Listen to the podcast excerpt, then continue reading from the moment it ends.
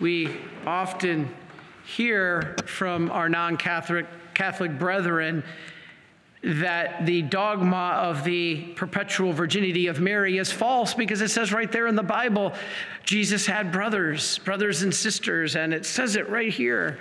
And therefore, you Catholics don't know that Mary had other children and Mary had relations with Joseph. Well, first of all, it says in the Bible that she didn't have relations until the birth of Jesus. Well, first of all, the word until in the original language of the scriptures is not used in the same way as it does in English. In English, we use the word until, meaning that up until a certain point of time, something that was one way has become completely a different way. It's not how it was used in the original language. In fact, I just read in scripture praying on the plane on the way home last night that all, I think it was in, yeah, it was in the divine office yesterday.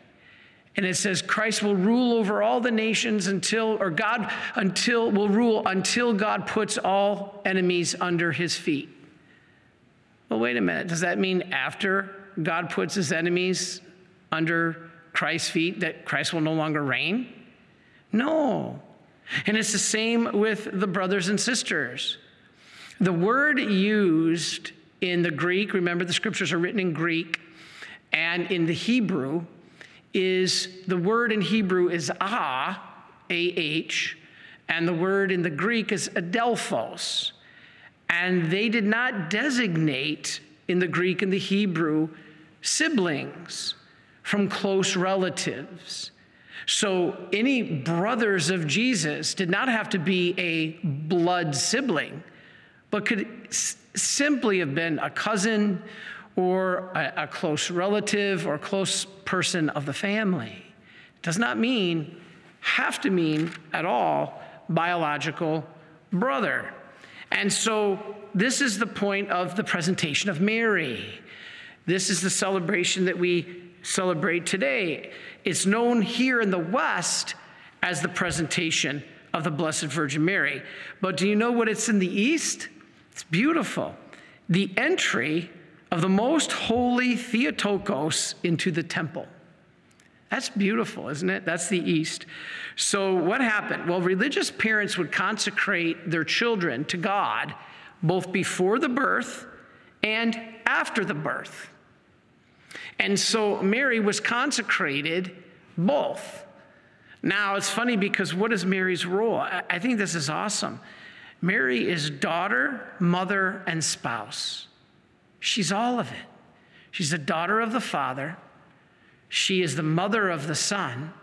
And she's the spouse of the Holy Spirit. She she does it all. you can't you can't miss this. So this feast is associated with um, you know the tradition. It's not specifically in the New Testament, but remember, because something is not in the Bible doesn't mean it didn't happen. The Bible itself says that the Bible doesn't record all the events, or, or, or all the books of the world couldn't contain it. So the Bible itself says not everything is in the Bible, very clearly. This is a case in point. What is it based on? It is based on the Proto-Evangelium of James, which dated prior to the year two hundred. Now, here's the point. What are these apocryphal gospels? Like the Proto-Evangelium of James, or Gospel of Peter, the Gospel of Thomas, the Gospel of Mary. It doesn't mean that Thomas, Peter, and Mary wrote them. It just means that these were gospels that were floating around at the time uh, of the early centuries that were deemed by the church not to be inspired by the Holy Spirit. But it doesn't mean that they didn't have some historical or good content, or some things that were useful. That's how we get the names Joachim and Anne, that we celebrate Mary's parents. They come from those apocryphal gospels. Now, these apocryphal gospels are different than the books Martin Luther took out. Those are called deuterocanonical books, like Maccabees, Judith, Wisdom, Tobit. Those are the books Martin Luther took out. They were part and are part of the canon of the Bible. These are not. The Proto-Evangelium of James, although it holds some value. What happened? What does it say? All right. In thanksgiving for the birth of Mary, Joachim and Anne, this is Mary's parents, as you know, consecrated her to God.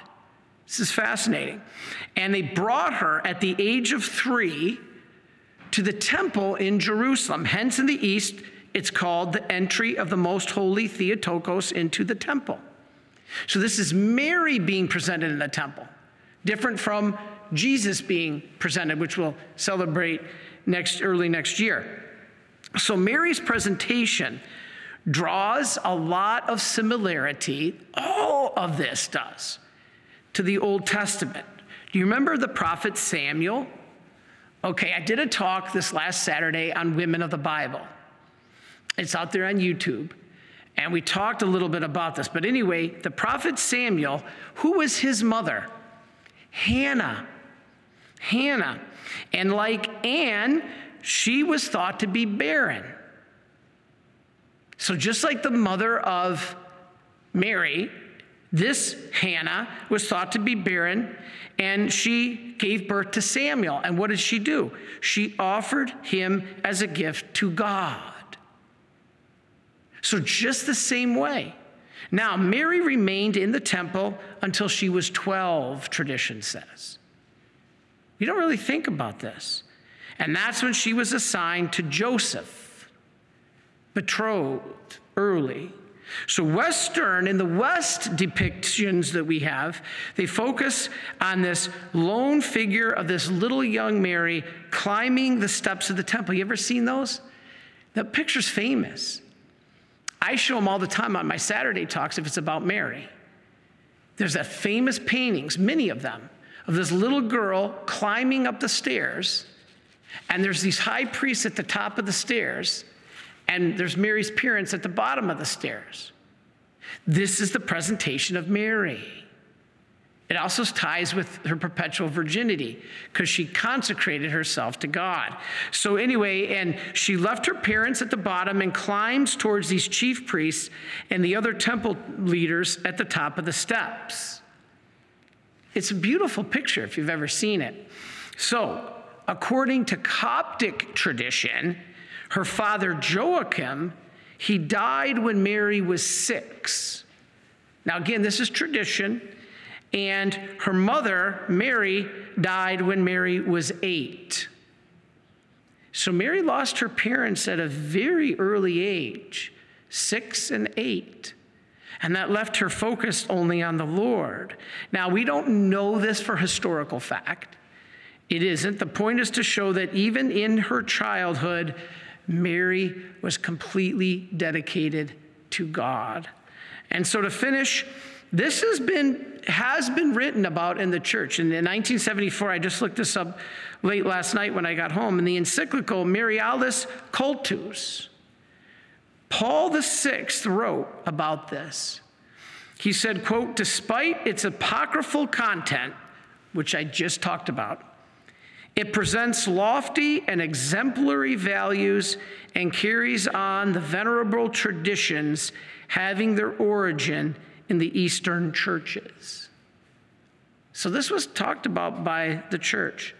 And so to finish again, the three feasts, they all tie together. This is beautiful, all right? The birthday of Our Lady, right, September eighth, the holy name of Mary, and the presentation of Mary all correspond to the three feasts of Jesus. Do you know what they are? Christmas, the birth of Jesus. We celebrate the birth of Mary on September eighth. The holy name of Jesus. We also have a holy name of Mary. And the presentation of Mary corresponds with the presentation of Jesus that we will celebrate in February. How beautiful. And so today, November twenty-first, is also a Proorantibus day, a day of prayer for cloistered religious, totally dedicated to God in prayer, silence, and concealment. So today is a special day that we need to ask help from our Blessed Mother. She is the way that leads us to Jesus, and here we see her being dedicated to God. You know, it's interesting, online I see um, all of the comments, and most of them are good. I've, I've always pointed this out, and that's beautiful. but there are several still out there that all the words from Mary and the Marian apparitions are satanic, demonic. And when you read, though, what Mary actually has to say, that must mean Satan's become a Christian, because everything Mary utters leads you to her son. Everything she says gives us and leads us to her son. So if that is satanic, then the devil has become a Christian, because every single word she utters is for our salvation, for our purification, and that's what the whole presentation is about, purification, especially the presentation after the birth of Jesus. But Mary is dedicated to God, and bringing us to her son is a beautiful gift that Jesus gave to us at the cross. So let us honor Our Lady on this special day. Are you a Marian helper? Join our Spiritual Benefit Society and start sharing in the graces of all the daily masses, prayers, and good works of Marian priests and brothers all over the world. Sign up is free and easy. Simply visit mic prayers dot org. That's mic prayers dot org. Thank you, and God bless you.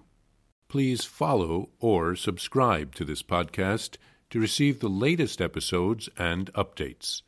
If you have been blessed by this podcast, I invite you to leave a review.